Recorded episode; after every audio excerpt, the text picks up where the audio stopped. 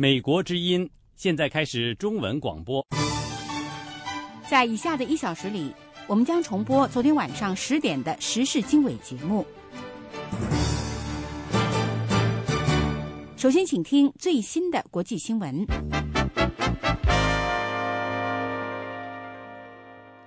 星期一，波士顿马拉松终点线附近发生两起炸弹爆炸事件，至少两人死亡，二十二人受伤。电视画面显示，现场一片混乱，街头布满碎片和血迹。救护人员抬着担架抢救伤者。鲜血淋漓的观众被抬到原本为疲惫的长跑运动员设置的医疗帐篷内。警察在选手中间穿行，选手在爆炸后纷纷掉头往回跑。出事地点在波士顿市中心的科普利广场附近。参加波士顿马拉松的有将近两万七千名选手。爆炸发生在第一批选手跑过终点线后不久。爆炸发生后，马拉松比赛停止进行，前往出事地段的地铁也停止运营。爆炸发生后，纽约市警察局一位发言人说：“纽约市加强了曼哈顿地标周围的警戒，包括一些著名酒店。首都华盛顿也提高了警戒状态。”白宫说。行政当局和马萨诸塞州以及地方当局保持着联络，并将在调查和应对过程中提供一切必要的援助。波士顿是美国东北部大城市，波士顿的马拉松赛是波士顿市主办的年度盛会。白宫说，对委内瑞拉选举结果如此接近的总统大选进行重新计票是必须的。大选需慎重行事，以确保委内瑞拉人对选举结果有信心。白宫发言人卡尼星期一说，在目前的这种局面中，仓促地做出一个决定，不符合委内瑞拉人要得到一个清楚和民主的选举结果的愿望。官方的计票结果显示，代总统马杜罗以微弱优势获胜。马杜罗是已故社会主义领导人查韦斯选中的继承人。根据选举管委会的统计，马杜罗获得了百分之五十点七的选票，险胜反对派挑战者卡普里莱斯。但是，卡普里莱斯拒绝接受选举结果，指责最终的计票结果是非法的。卡普里莱斯呼吁要重新计票。马杜罗的支持者聚集在首都加拉加斯街头举行庆祝活动。现年五十岁的马杜罗曾经是公交车司机。后来担任外交部长，他对支持者说：“继承查韦斯方针政策的战斗将继续下去。”古巴总统劳尔·卡斯特罗在古巴共产党党报《格拉马》上发表声明，对马杜罗表示祝贺。卡斯特罗是最早表示祝贺的领导人之一。一名美国高级官员表示，华盛顿正在试图不让朝鲜国家最高领导人金正恩接获。存存在海外银行账号中的秘密资金，以对金正恩施压，让朝鲜停止发展核武器。在接受美国之音韩语组采访时，美国财政部负责反恐和金融情报工作的副部长大卫·科恩表示，财政部正在寻找金正恩的巨额资金。他说：“我们正在积极寻找那些钱可能存在什么地方。”如果我们能够确认准确地点，我们将尽所能不让金正恩及家人获取那些资金。在金正恩的父亲和前任金正日二零一一年十二月去世之后，一些外国媒体报道说，金正日在欧洲银行，包括瑞士银行中存有至至少四十亿美元的巨款。科恩说，美国当局密切关注那些钱。作为限制朝鲜为其核项目和弹道导弹项目提供资金的部分努力，世界各国把朝鲜的核项目看成是区域安全的威胁。伊拉克官方说，星期一在首都巴格达和其他几个城市发生的爆炸事件，造成至少三十一人死亡，两百多人受伤。目前还没有人宣称对有关袭击事件负责。目前正值伊拉克人准备参加于星期六举行的省省级选举之际。自美国军队于2011年12月撤离伊拉克后，这是伊拉克的首次选举。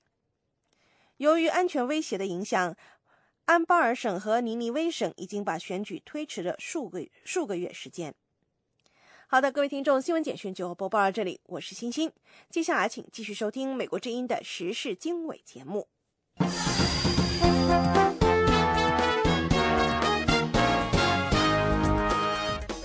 各位听众大家好欢迎收听美国之音时事经纬节目。我是齐永明，为您介绍这次节目的主要内容。有关全球军事开支状况的一项最新研究报告显示，美国等国的军事开支首次缩减，中国和俄罗斯的军费则显著上升。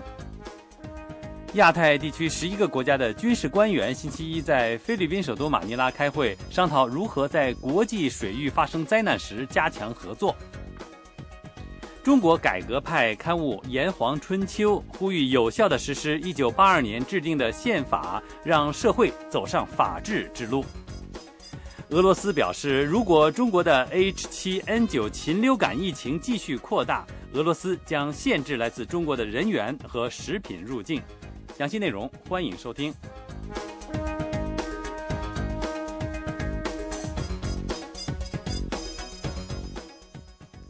美国之音时事经纬，首先报告有关全球国防开支的报道。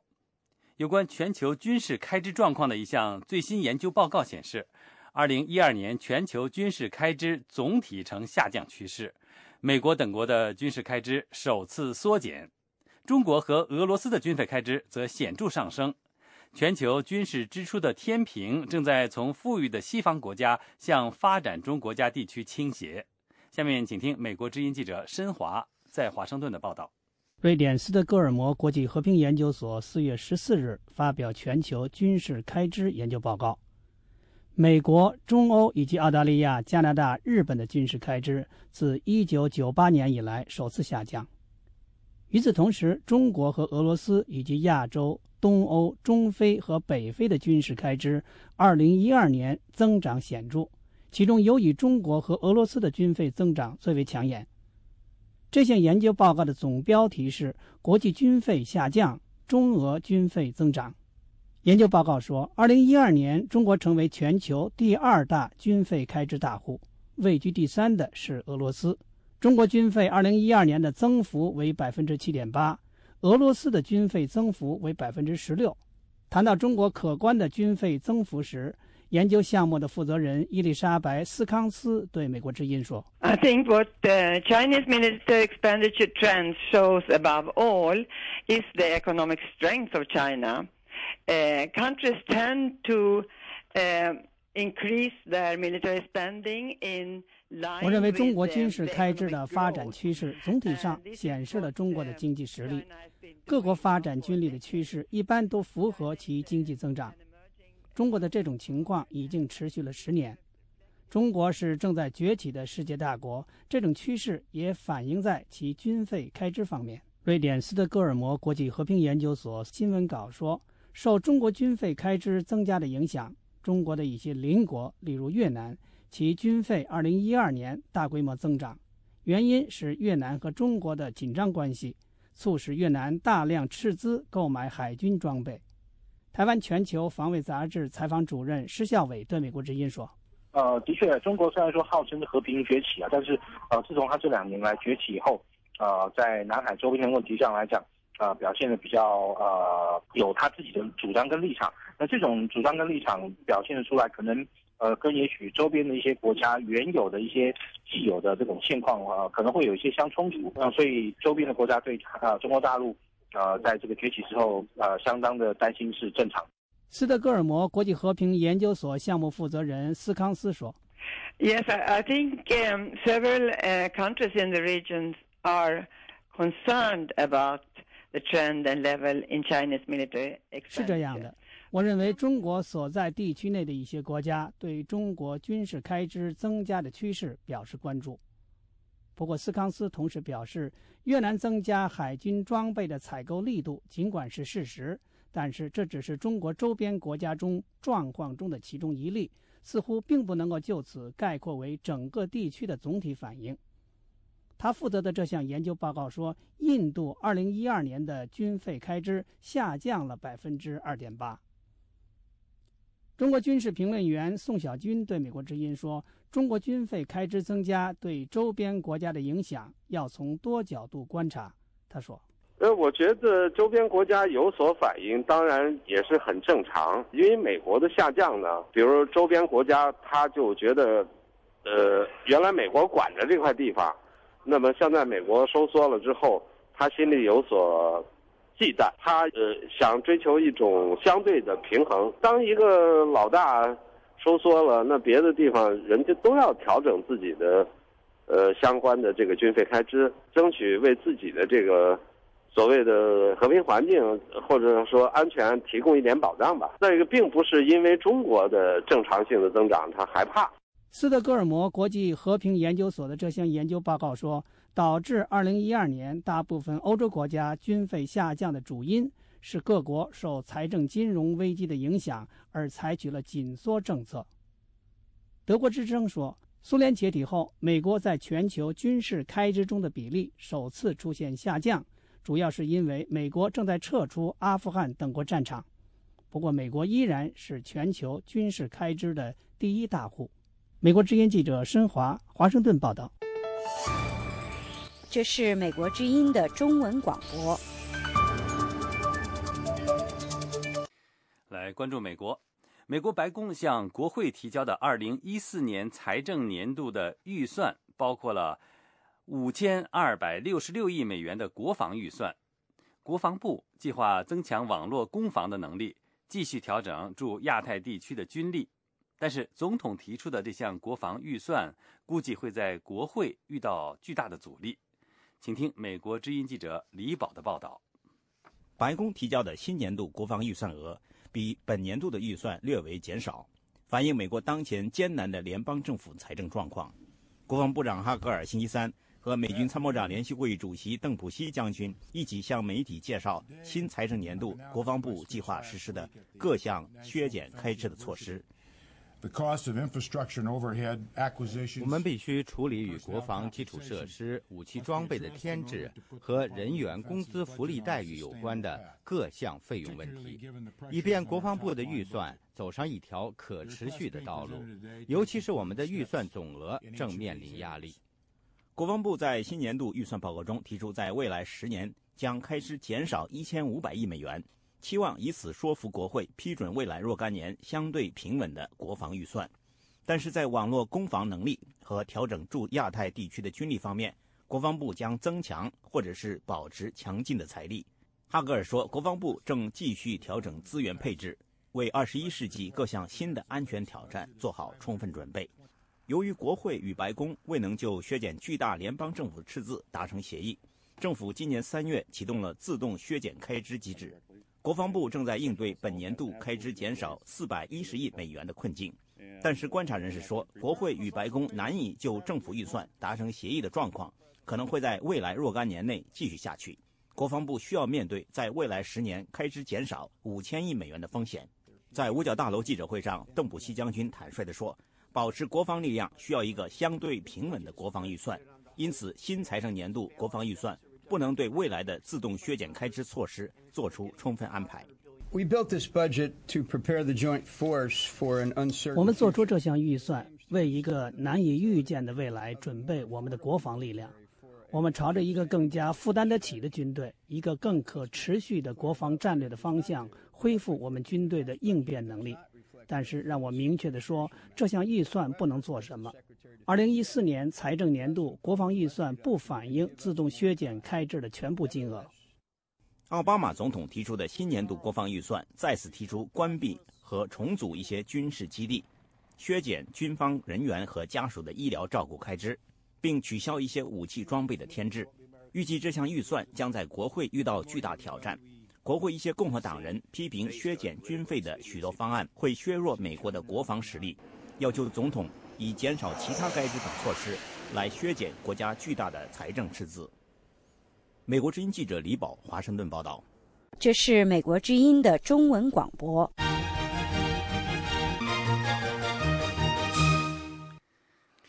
亚太地区十一个国家的军事官员星期一在菲律宾首都马尼拉开会。商讨如何在国际水域发生灾难时加强合作。与会国家有中国和几个对南中国海有争议水域提出主权要求的国家。下面请听美国之音记者奥伦戴恩从马尼拉发来的报道。菲律宾军事官员说，这是第一次有这么多国家聚集在一起，就海难救助问题进行桌上模拟演练。来自菲律宾、美国、中国、越南、印尼、泰国、日本和韩国的中级军官讨论了对台风和地震等灾难的应对程序。其中有几个国家之间以及他们和中国之间在南中国海和东中国海有主权争议。越南驻马尼拉大使馆武官黄俊峰说：“主权争议不影响这些桌上演练。” We always support and have other fishing boat.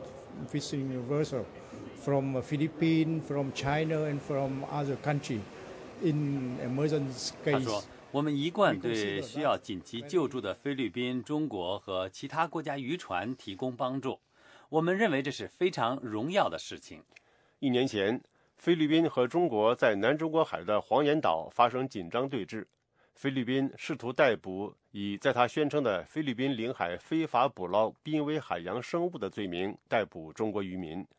菲律宾宣称这一水域为领海的依据是联合国海洋公约。菲律宾军方发言人加西亚少校说，在救助海难时可以搁置领土争议。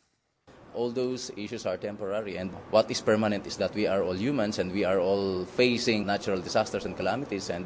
We must face those calamities 那些问题都是暂时的，而永恒的是，我们都是人类，都会面临自然灾难，因此必须共同应对这些灾难。近年来，菲律宾和越南都对中国宣称拥有南中国海几乎全部海域提出抱怨。他们说，当地渔民经常受到中国船只骚扰，中国则予以否认。星期一的桌面演练是菲律宾和美国举行的年度联合军演的一部分。两国签有共同防务条约。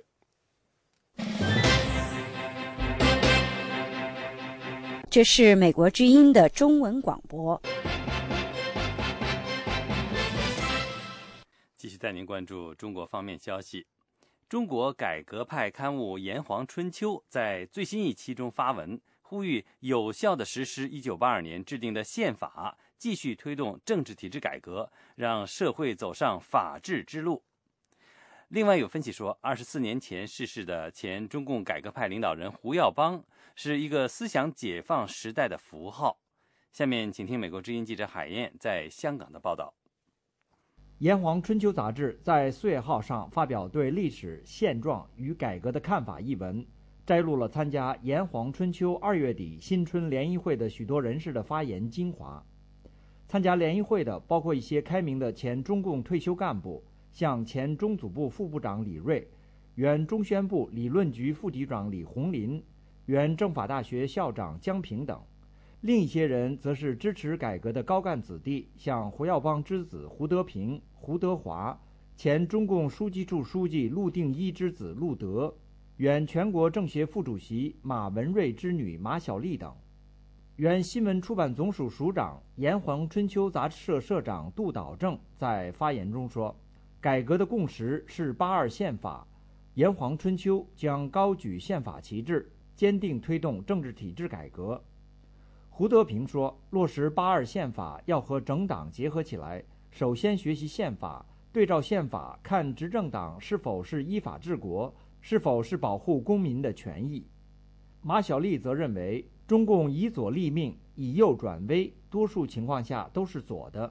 他说。从有了宪法以后，就没把它当回事，因此要把落实宪法作为政治体制改革来实现，要正视长期的左的弊端。炎黄春秋副社长、前新华社高级记者杨继绳星期一向美国之音表示，他们主要是继续呼应习近平去年十八大以来有关尊重宪法、依据宪法治国的言论。他说。还是因为跟着习近平的依法治国，习近平都是讲的宪法的作用吧，按照都是他这个精神，其他的也没什么突出的主题。前《经济学周报》副主编、独立媒体人高瑜星期一对美国之音表示：“炎黄春秋代表的声音很重要，需要继续发声和呼吁。不过，他认为中国问题的根源是许多人不敢碰的一党专制。”他说。有一个巨大的利益集团是阻碍中国政治改革最重要力量。我认为根本就没有决心要和这个利益集团进行较量，根本就没有政治改革的信念和决心。啊，连这个话都不提了。政治改革，一党专政机制啊，他一点他都不敢放松一点，阻碍中国进步的就是这个制度。另外，今年四月十五日是前中共改革派领导人胡耀邦逝世二十四周年。从一九八一年六月起担任中共最高领导职位的胡耀邦，是中国改革开放早期平反大批冤假错案。和真理标准大讨论的执行者和倡导者，一九八七年被党内保守派老人指责反对资产阶级自由化不利而被迫辞职。作为开明派，胡耀邦在民间备受敬重。一九八九年，他的病逝直接触发了六四天安门学生民主运动。炎黄春秋副社长杨继绳表示，胡耀邦是一个时代的符号。纪念他，就要传扬他代表的改革开明和民主的精神。他说：“耀邦这个人是一种改革的符号，是开放民主的符号，一个时代的符号。纪念耀邦，并不是纪他一个人，而是纪念这个符号。改革开放、开明、民主，中国还需要继续改革。这个民主啊，开放的思想还需要需要需要耀邦这种开放的精神，这个民主的精神，这种改革的精神。”曾因六四坐牢的媒体人高瑜表示，胡耀邦是文革后在中共历史上许多重大问题上拨乱反正的巨人，但是纪念胡耀邦就是要反思目前的政治局面。高瑜说。我们现在纪念胡耀邦呢，最使人应该反思的，就是造成这种对胡耀邦的不公正处理的这种机制一点也没有改变，所以现在比胡耀邦搞改革的时候还要难得多。高瑜表示，胡耀邦的历史地位在于他所倡导的思想解放，改变了几代人思想被长期束缚的状况。他说。六四学生还能掀起那么大的一场爱国运动，太值得怀念了。那个也都是胡耀邦、赵子阳时代进行思想解放，真正的来按着人民的意愿进行改革所留下了的最辉煌的一笔。虽然二十四年前官方在胡耀邦追悼会上给予他极高的评价，但至今胡耀邦仍是中国官方希望避免的敏感词。不过，在习近平主政后，一些官媒数次报道，习近平的父亲、中共另一位改革派领导人习仲勋曾与胡耀邦在历史转折关头患难互助，包括胡耀邦推动为习仲勋平反。不过，这些报道没有提到的是，在一九八七年年初，当身为总书记的胡耀邦连续七天遭受党内保守派老人围攻而被迫辞职之际。徐仲勋是唯一挺身而出为胡耀邦辩护的高官。美国之音记者海燕，香港报道。这里是美国之音的中文节目。时事经纬带您了解和两岸相关的消息。台湾通过了两岸互设办事处草案以后。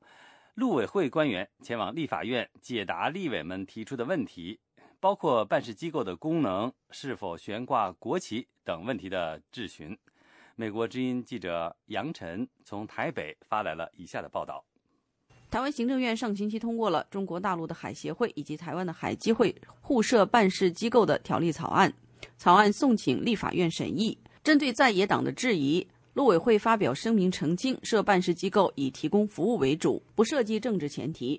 陆委会主委王玉琪星期一到立法院接受质询的时候解释说，办事机构它的功能已经达成共识的部分，包括这个会有经贸、文化、教育、交流、联系跟急难救助协助，这个是共呃已经共识的部分，还没有确定，就是我方包括委员过去也曾经咨询过，很多委员所关心的一些功能，目前还没有确定的，包括。发放旅行证件，哈，就是您所谓的签证、旅行证件这个部分，目前陆方还没有答应，但是我们会继续积极争取，好，这是一个。还有您刚关心的人道探视，就是如果我们的国人在大陆哈被被关起来，那我们的确有要希望说能够呃要有这个所谓人道探视的功能。那问题是出在说陆方他们的法律里面没有这种制度，所以他们有表示为难。好，他们表示为难，他们希望用个案的方式来处理这个人道探视的部分，我们也一样会积极积极争取。您刚刚提到的国旗、国歌、国号这个问题，呃，这个我们有提出来，但是目前陆方还没有答应，大概双方还要再继续讨论。立委们就双方代表的身份级别、海协会人员会持什么证件进台湾、是否悬挂国旗等问题提出质疑。民进党立委段义康就两岸官员的称呼与王玉琪有这样一段对话：您曾经在媒体上面讲啊，讲到这个两岸互设办事机构啊。你说会不会跟这个国台办的主任、中国国台办的主任张志军会面？你说双方仍在卡在职称。是。你知道中国方面是怎么称呼您的吗？应该是这样讲哈，我目前还没有机会在正式的场合互相见面。不，不是见面的时候称呼，在官方文书或者对外的说法上，他怎么称台湾陆委会的主委？呃，他有时候哈，他会用加引号。那有就我们看到一些，譬如举例哈，海协会的海协会的刊物哈，他就会写，譬如陆委会，他会加引号，他其实还是有写主委。所以说陆委会加引号，然后主委吗？对。好，我有看到这个杂志的报道，海协会出的。我是说官方的官方的海协会对官方的说法，国务院或者呃涉台涉台部门领导人，他们有时候用这样。涉台部门领导人或者对对大陆事务的领导。对大陆事务的领导人或者这类的说法，没有错，对。他怎么称呼我们的总统？呃，就台湾地区负责人、领导人，台湾地区领导人。那我们希望他怎么称呼？我们当然希望他称我们中华民国总统。那当然，这个现实上哈，这个需要。我们先不管可能不可能，我们心里面我们希望他怎么称呼？希望台湾的社会跟包括我们的政府，希望他怎么称呼我们的总统？跟我们的政府的首长，那当然希望称他正正式的职称，职称没有中华民国的总统，没有错。台湾陆委会表示，根据民意调查，台湾有七成民众赞成海基会与海协会互设分支机构。美国之音记者杨晨台北报道。这是美国之音的时事经纬节目。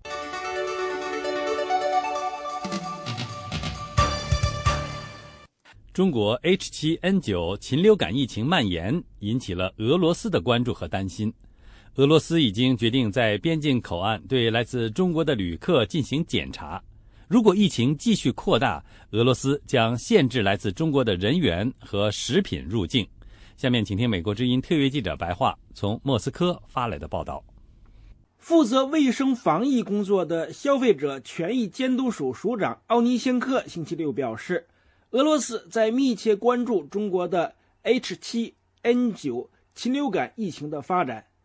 中国境内感染 H7N9 禽流感的人数在增多，与此同时，禽流感传播的区域也在扩大。因此，他已经下令对两国边境，特别是远东地区大批来自中国的旅客实施检查，至少应在边境口岸测量旅客的体温。奥尼先科说。中国禽流感疫情的形势变化很快，这也要求俄罗斯迅速反应。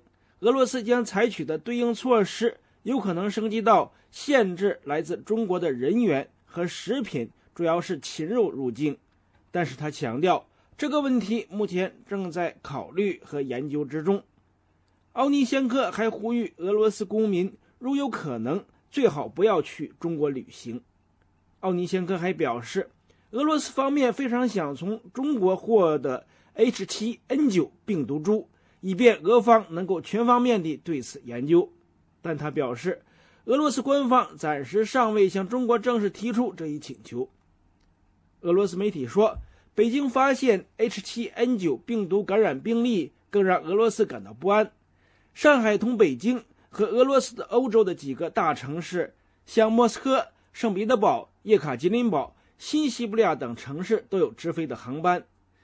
同中国有直飞航班服务的莫斯科舍列梅基耶娃国际机场以及俄罗斯民航的工作人员说，他们目前还不清楚是否加强了对来自中国航班的检查。舍列梅捷沃国际机场的一名没有透露姓名的卫生防疫部门的工作人员说，他们尚未收到加强针对来自中国旅客卫生防疫检查的正式通知。但是他强调，根据以往的经验，机场有关部门在这种情况下肯定会严格检查措施。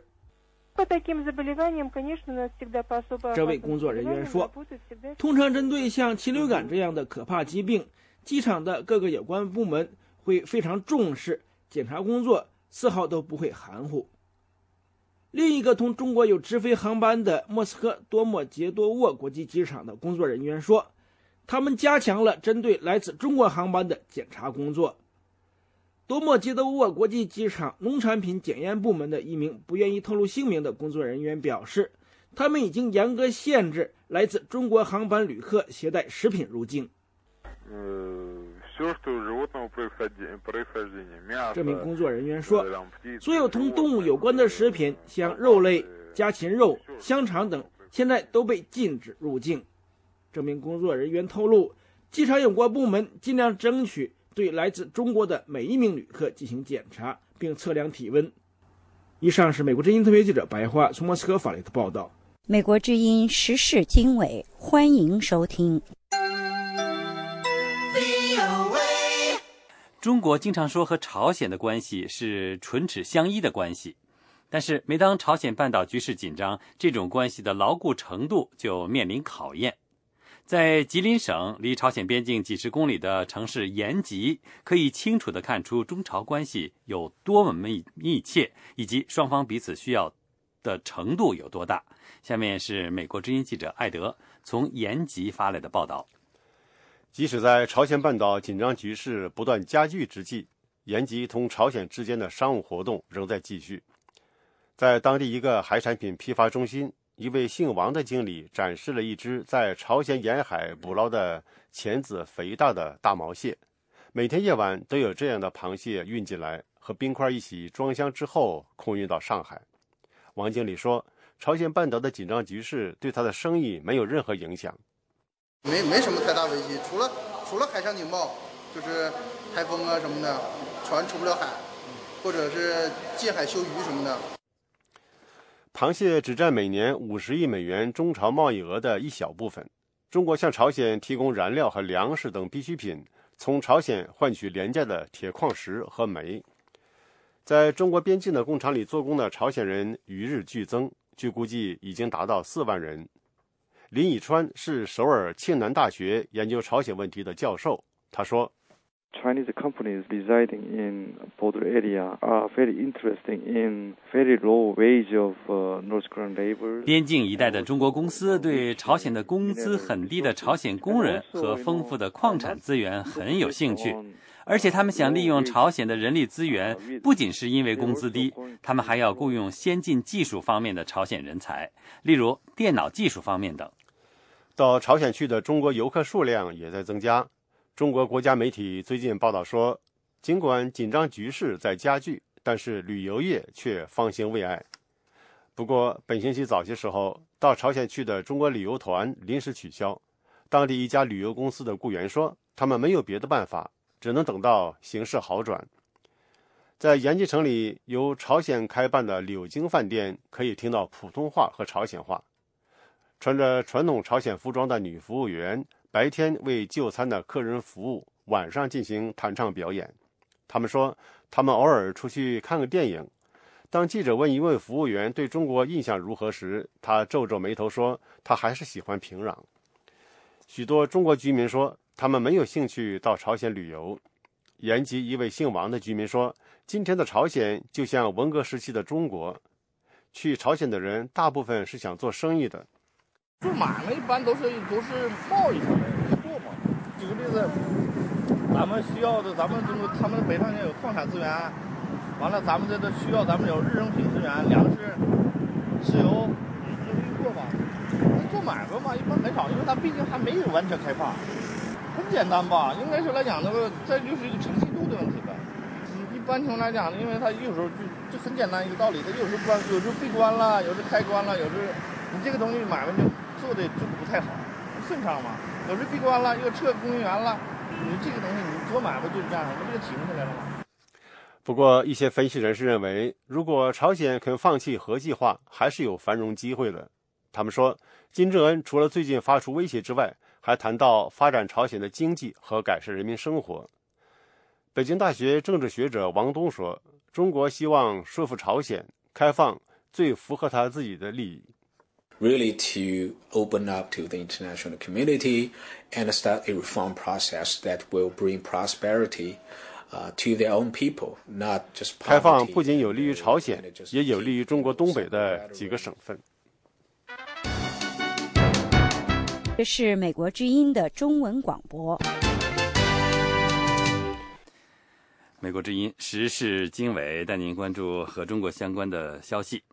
最近，中国的军机以及船船舰经常接近日本领海以及领空，而且次数比以往增加许多，导致日本自卫队疲于奔命。有专家分析，中国利用这样常态化的方式宣示主权，同时展示军力。不过，另一方面，台湾和日本签订了钓鱼岛周围作业的渔业协定，让中国有些为难。详细情况，下面是。美国之音记者黄耀毅在华盛顿的报道。日本产经新闻报道，中国军机在二零一二年接近日本领空两百五十多回，远远超过二零一一年的一百五十六回。为了应应，日本航空自卫队除了出动军机，也破例出动 AWACS 空中警戒管制机以及 E2C 空中预警机，加上这两个机种的总出动次数大约八百回。是冷战结束以来数量最多的一年。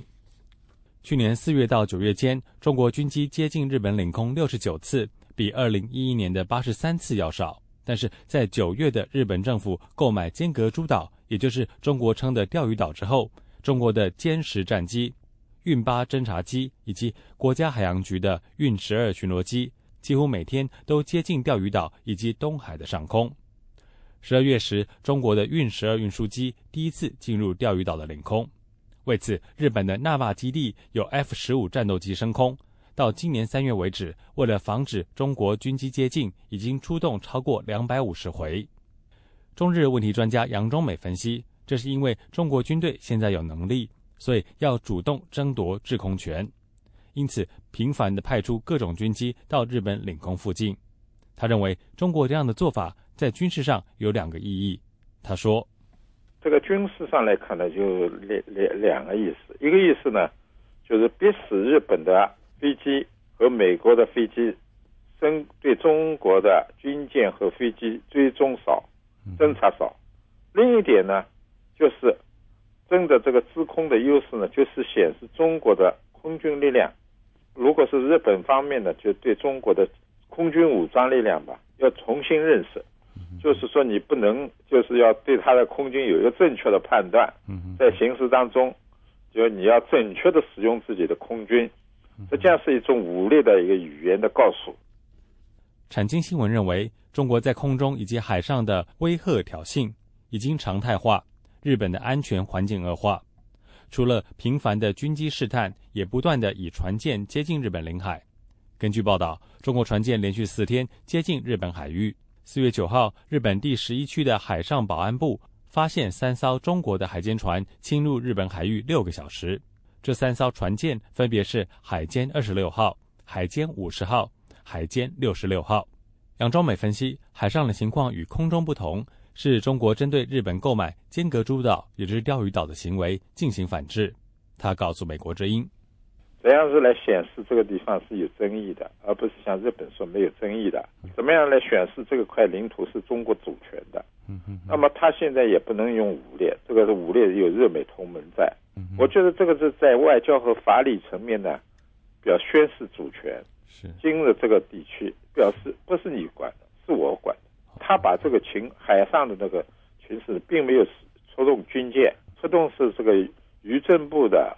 和这个海洋局的，因为这日本现在并没有妥协的迹象，所以他那个这个巡航的停驶呢是常态和定期公开，形成一个一个固定的方模式来显示主权。美国持续进行将军力部署在太平洋的举动，也引发了中国的关注。美国俄亥俄号核潜艇在四月十一号现身关岛，该潜艇上装备了一百五十四枚的战斧巡航导弹。关岛目前已经部署了三艘的核潜艇。美国国防部副部长卡特曾经表示，第四艘在二零一五年部署。奥巴马总统的重返亚太政策将在二零二零年之前把百分之六十的美国海军军力部署到亚太地区。杨忠美认为，虽然美国的举动名义上是为了防范朝鲜的威胁，但是中国也感到不安，所以中国外交部长王毅才说出“别在中国家门口生事”的话，一方面警告朝鲜，一方面也在说给美国听。与此同时，日本与台湾在四月十号结束了长达十七年的渔业会谈，签订台日渔业协议，让台湾渔民能够在金阁诸岛，也就是钓鱼岛的附近作业。杨中美分析，这项搁置主权、共同开发的协议，正如当年邓小平所采取的路线。不过，协议对日本以及台湾都有好处，对中国却有所不利。他说：“对日本来说，它虽然让出了渔业专属区。”但是它达到了一个就是分割台湾和大陆联手抗日本的一个一个策呃战术。台湾在钓鱼钓鱼岛上法律的法律层面上的归属上那个说法呢，好像比中国大陆更有一点利。这对中国大陆是一个很伤很大的一个伤害。中国方面应当是很光火的，但是也不能说是批评台湾，因为他并没有放弃主权。所以中国在这件事上，他可能就是很光火，但是现在也很难去施出有效的对策。杨忠美认为，作为反制，日后中国可能也派出中国渔船到台湾渔船捕鱼的地方作业，然后再以保护渔民的名义出动军力。不过，台湾农委会渔业署副署长蔡日耀四月十一号时曾表示，台日渔业协定只适用台湾与日本的渔船。台湾海巡署署长王进旺也表示，如果有包括中国渔船在内的非台籍渔船进入该海域，将依法驱离。美国之音记者黄耀义，华盛顿报道。这是美国之音的中文广播。时事经纬带您了解更多关于中国方面的报道。四月十五号是备受中国民众尊敬的已故中共领导人胡耀邦逝世二十四周年纪念日。当天的上海官方报纸发表了两篇纪念胡耀邦的文章，赞扬这位因为包容不同声音、不肯镇压一九八六年的学潮而被邓小平等党内大佬解职的前中共总书记。在北京，一些民众送花篮到胡耀邦故居表示悼念，但遭到警察的阻拦。有一名访民被警察用警车带走以后，情况不明。有关详情，下面是美国之音记者叶冰在华盛顿的报道。中共上海市委机关报《解放日报》罕见地刊登了两篇纪念胡耀邦的署名文章。署名周瑞金的文章谈到了纪念胡耀邦对于当前中国改革亟待冲破阻力的现实意义。文章指出了胡耀邦主政时期和当前形势的相同之处，即。改革同样面临巨大阻力，同样需要进一步解放思想。对于两者所面临的不同之处，文章认为，胡耀邦当年面对的是意识形态方面的抱残守缺，是发展之初面临的突破旧体制的种种困境；而如今中国面对的，则是发展起来以后更巨大、更多元、更深层次的矛盾堆叠和利益冲突。这篇文章特别提到，在中国改革到了需要狠推一步、猛击一掌的新的历史时刻，缅怀胡耀邦有很强烈的现实意义。解放日报刊登的署名邓伟志的文章说：“有的人在位上的时候备受尊敬，一旦下来就没有人尊敬。胡耀邦同志是在位不在位都受尊敬，甚至是不在位比在位时。”更受人尊敬。北京人权活动家胡佳星期一对美国之音表示，相比在六四事件中下台的前中共总书记赵紫阳，在当局看来，胡耀邦的敏感性没有那么强。胡佳认为，现在的中共领导人习近平允许官方媒体纪念胡耀邦，可以为他赢得一些民心，换取一些时间，但对于中国的政治气候，并没有实质意义。他说：“其实是一种柔性的维稳，是一种统战性性质的。所以说，你说这个里边有多么大的实际上的意义，我倒真的还不这么看。不就说不这么看？什么时候有实质意义？把赵子阳抬出来，把赵子阳那段历史抬出来，好好去反思一下，怎么去对待秉持良心的这个这个，就是说中共里边的高官。胡佳认为，胡耀邦和赵子阳是一九四九年中共建政后唯有的深受世人和百姓尊敬的两位领导人。他说。共产党只有两个官员是为为人民所称颂的，就是胡耀邦跟赵子阳。而这两个人的，用一个不好听的词，下场是多么凄凉。就这个体制，它本身是一种淘汰、淘汰性的这样的，它淘汰那些有有改革意志、真正想要顺应历史潮流、真正想要削削减特权、让真正的就是说民主现代化的，那么这些人往往是被淘汰出去的。这样的，而且从那么高高的地位上，这样的，从那么一个，你像胡耀邦做了多少好事？拨乱反正时期，九年前的四月十五号，胡家到天安门广场人民英雄纪念碑献花，悼念胡耀邦逝世和六四死难者，当场被警察抓捕，此后经常受到国保严密监控。胡家星期一对美国之音表示。当天下午，他利用去医院体检的机会，再次抽空到天安门广场缅怀胡耀邦和六四死难者。在那里，他依然感受到一种高压气氛。他说：“四月十五号，按每一年的这个惯例来讲，这一天都是六四维稳期，呃，和这叫敏感期的这个开始，一直会持续到六月四号之后。”这样的，那今天反正我看到他们盘查很严，包括开只要是包的话都要过安检，然后都要开包，把那个包翻开了检查里边，如果你有液体的话，甚至我还看到一个那个灭火器是喷过的灭火器。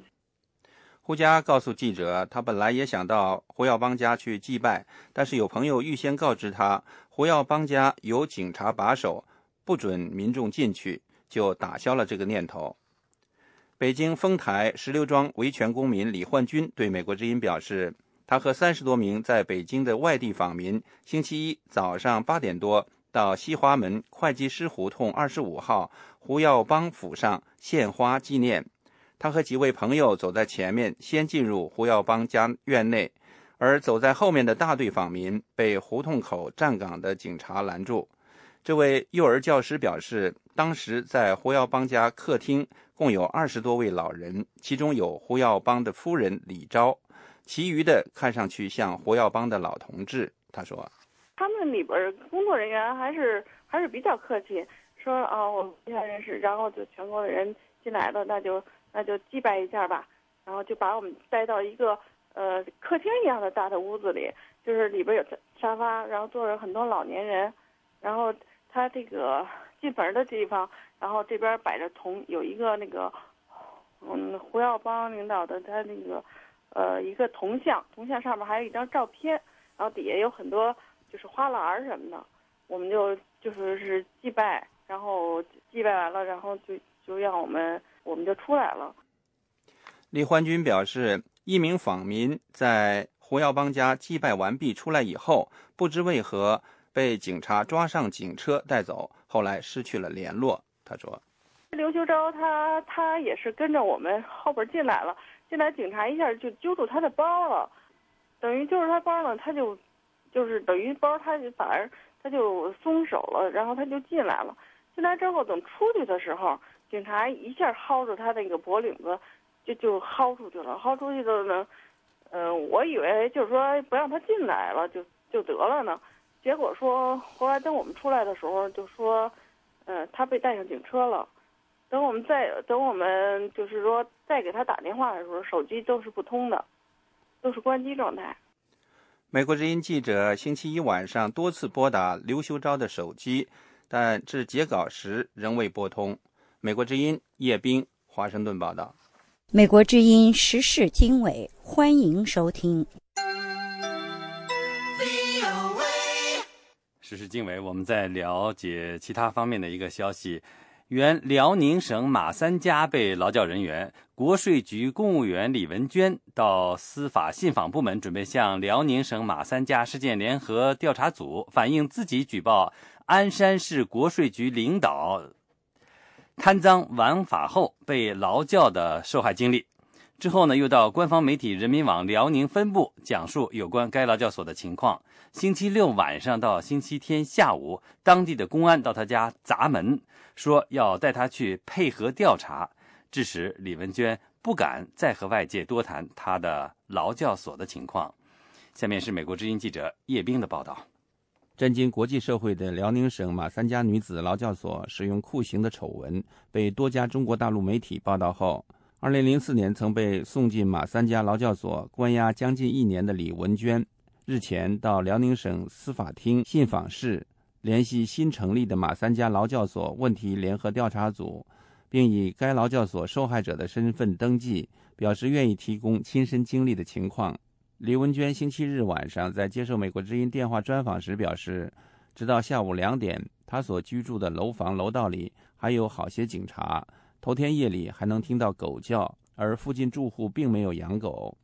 他当时认为，调查马三家劳教所的问题与当地民警没有关系，而且警察没有开传唤证，也没有出示搜查证。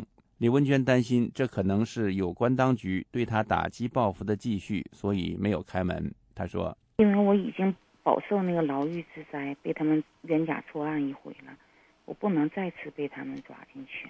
一宿都在这，然后今天早晨六点，昨天的那个他敲门的声音是很猛烈的，嗯，一直到下半夜的两三点钟，三点多钟，然后今天早晨六点呢，嗯，敲门的声音就是。”转弱了，柔和一些，没开，没开。后来他搞了一个开锁的，来呢要强制开，强制开开锁的，一听我们屋里有人，就说呢他不能给开，里面有人他不能给开，就这样开锁的走了，他们就没有开进来。我说我没有犯法，你们也不要那个，你们抓我是你们是执法犯法，因为那个他说他们没有执法犯法，他说他是上指下派的。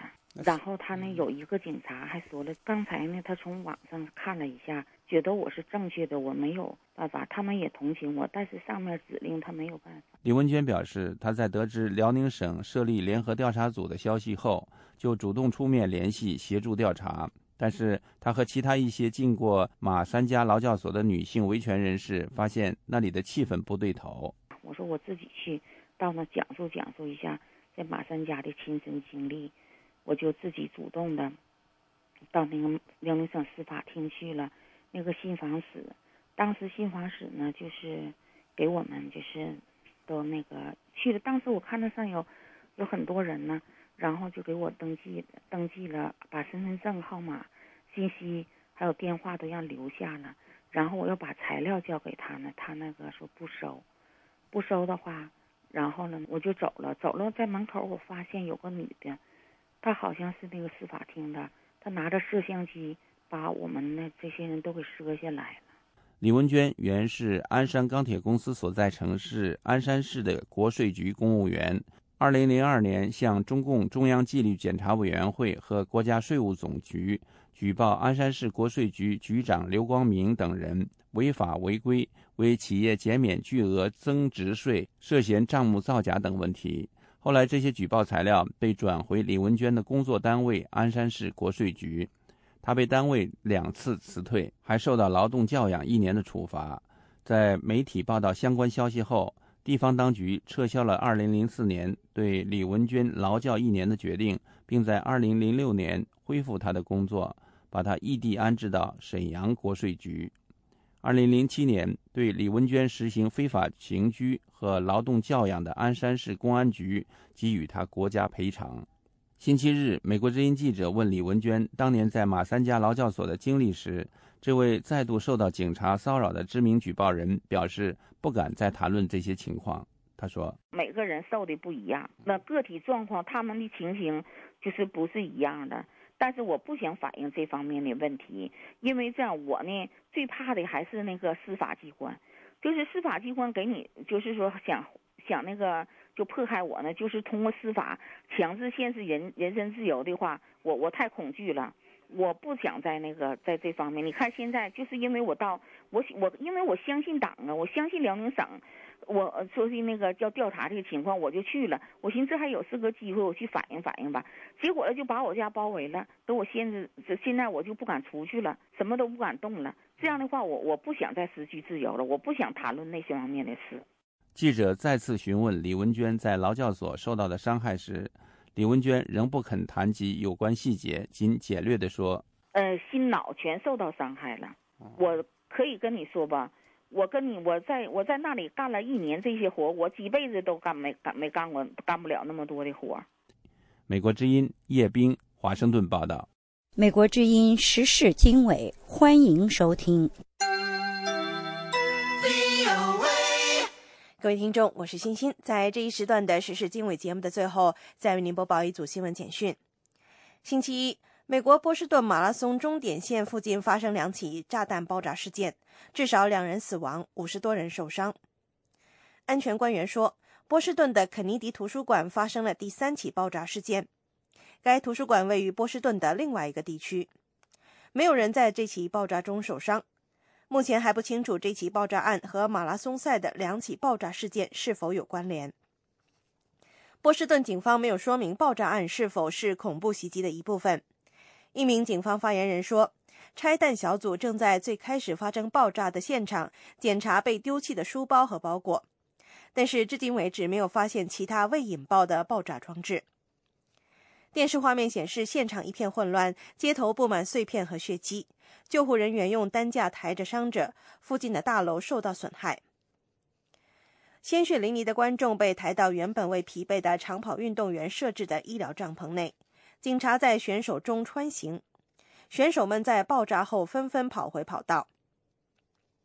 出事地点在波士顿市中心的科普利广场附近。《纽约时报》有关时任中国政治局常委兼国务院总理温家宝的家人聚敛财富的深入报道，星期一获得了2013年度普利策奖的国际报道奖。2012年10月25号，《纽约时报》发表了该报驻上海记者张大卫的长篇调查报道。这篇报道说，温家宝家族在20年时间里积累了27亿美元的巨额财富。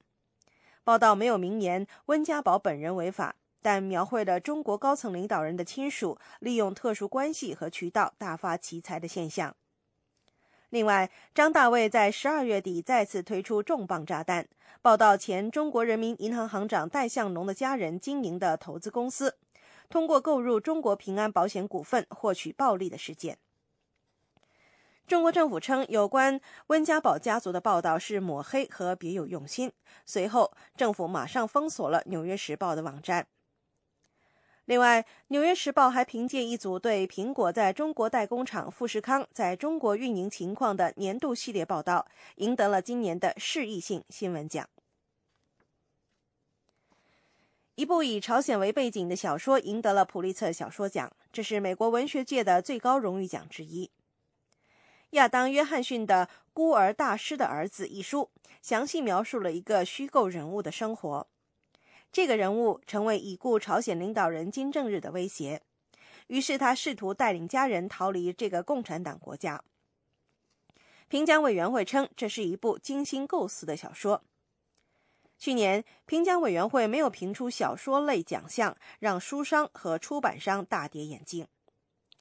以前得过普利策小说奖的获奖者包括海明威、福克纳和哈珀·里。普利策奖每年由在纽约的哥伦比亚大学颁发艺术类和新闻类奖项，每个获奖者的奖金是一万美元。白宫说，对委内瑞拉选举结果如此接近的总统大选进行重新计票是必须的，打选需慎重行事，以确保委内瑞拉人对选举结果有信心。白宫发言人卡尼星期一说。在目前的这种局面中，仓促的做出一个决定，不符合委内瑞拉人要得到一个清楚和民主的选举结果的愿望。官方的计票结果显示，代总统马杜罗以微弱优势获胜。马杜罗是已故的社会主义领导人查韦斯选中的继承人。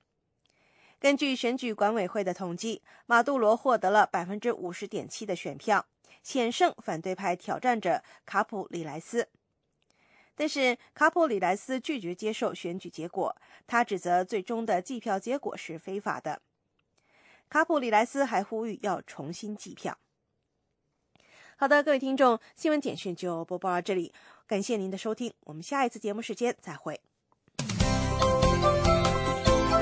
以上是这一小时的国际新闻。您如果需要获取更多的信息，请访问美国之音网站 www 点 voa chinese 点 com。美国之音现在就结束这一个小时的新闻节目，下次播音在北京时间上午八点开始，欢迎到时收听。